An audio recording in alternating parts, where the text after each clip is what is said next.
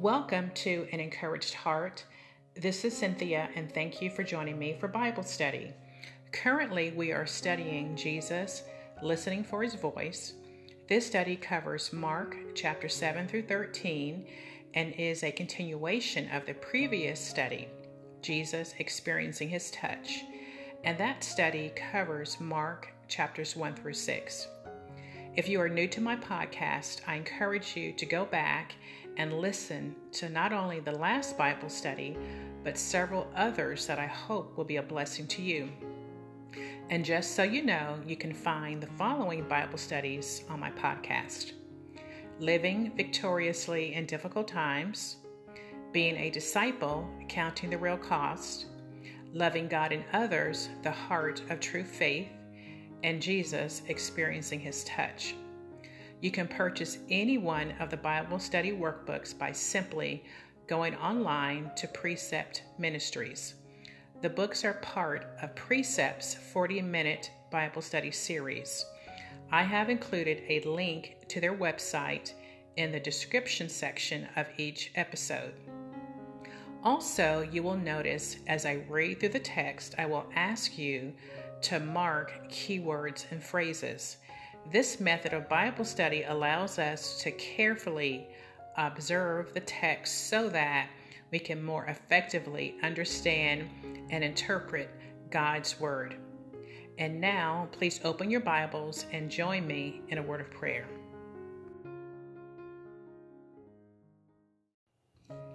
Dear Heavenly Father, I pray that your Spirit would bring understanding and clarity today.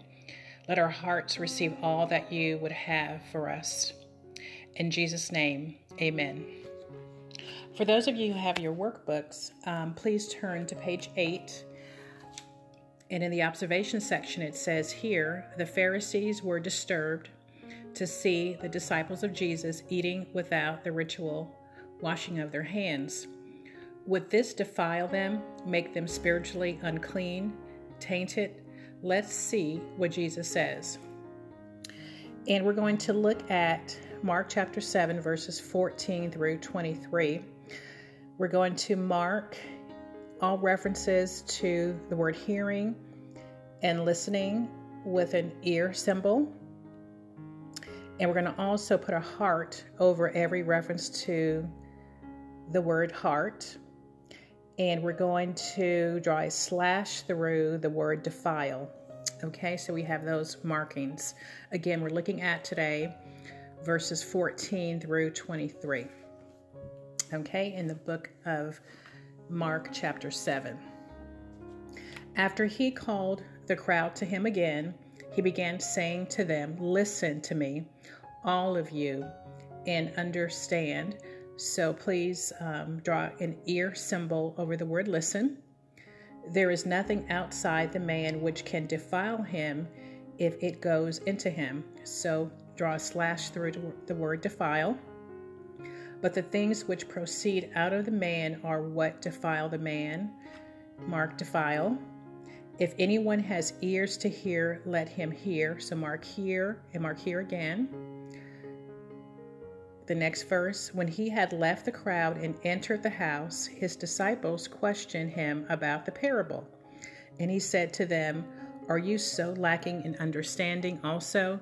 Do you not understand that whatever goes into the man from outside cannot defile him? So, mark defile. Because it does not go into his heart. So, here, mark heart, of course, with a heart symbol, but into his stomach and is eliminated. Thus, he declared all foods clean. And he was saying, That which proceeds out of the man, that is what defiles the man. So, Mark defiles. For, for from within, out of the heart, mark the word heart, of men proceed the evil thoughts, fornications, thefts, murderers, murders, adulteries, deeds of coveting, and wickedness, as well as deceit, sensuality, envy, slander, pride, and foolishness. And the last verse all these evil things proceed from within and defile the man. So, mark defile. And I'm going to reread this passage again, verses 14 through 23. It says here again, after he called the crowd to him again, he began saying to them, Listen to me, all of you, and understand. There is nothing outside the man which can defile him if it goes into him. But the things which proceed out of the man are what defile the man. If anyone has ears to hear, let him hear. When he had left the crowd and entered the house, his disciples questioned him about the parable. And he said to them, Are you so lacking in understanding also? Do you not understand that whatever goes into the man from outside cannot defile him? Because it does not go into his heart, but into his stomach, and is eliminated. Thus he declared all foods clean. And he was saying, that which proceeds out of the man, that is what defiles the man. For from within, out of the heart of men, proceed the evil thoughts, fornications, thefts, murders, adulteries, deeds of coveting, and wickedness, as well as deceit, sensuality, envy, slander, pride, and foolishness. And these evil things proceed from within and defile the man. Okay, um, so we're going to look at some questions. The first says, Why did Jesus say, Tell the crowd, listen to me? What did he want the crowd to understand? Jesus wants the people to truly listen and understand the message that he is about to communicate. In the previous verses that we discussed in the uh, most recent episode, Jesus had confronted the Pharisees who were set on following man's traditions over God's word. The exchange that Jesus had with them began when they questioned why Jesus' disciples were eating without washing their hands, which the Pharisees saw as a ritual or practice that was to be observed. So, in today's verses, Jesus wants the people to really understand what cleanliness and uncleanliness means. Okay? Moving on to the next question What do you learn from marking the word defile? Well, the word defile we found in verse 15, verse 18, verse 20, and verse 23. Um, and Jesus said, It is not what comes into the man, but what comes out of a man that defiles him. So it is about what is in the man's heart. Okay. The third question it says, What are the deeds mentioned in verses 21 through 22? Where do they originate and what do they do? And again, um, I'll reread those. For from within, out of the heart of men, proceed the evil thoughts, fornications, thefts, murderers.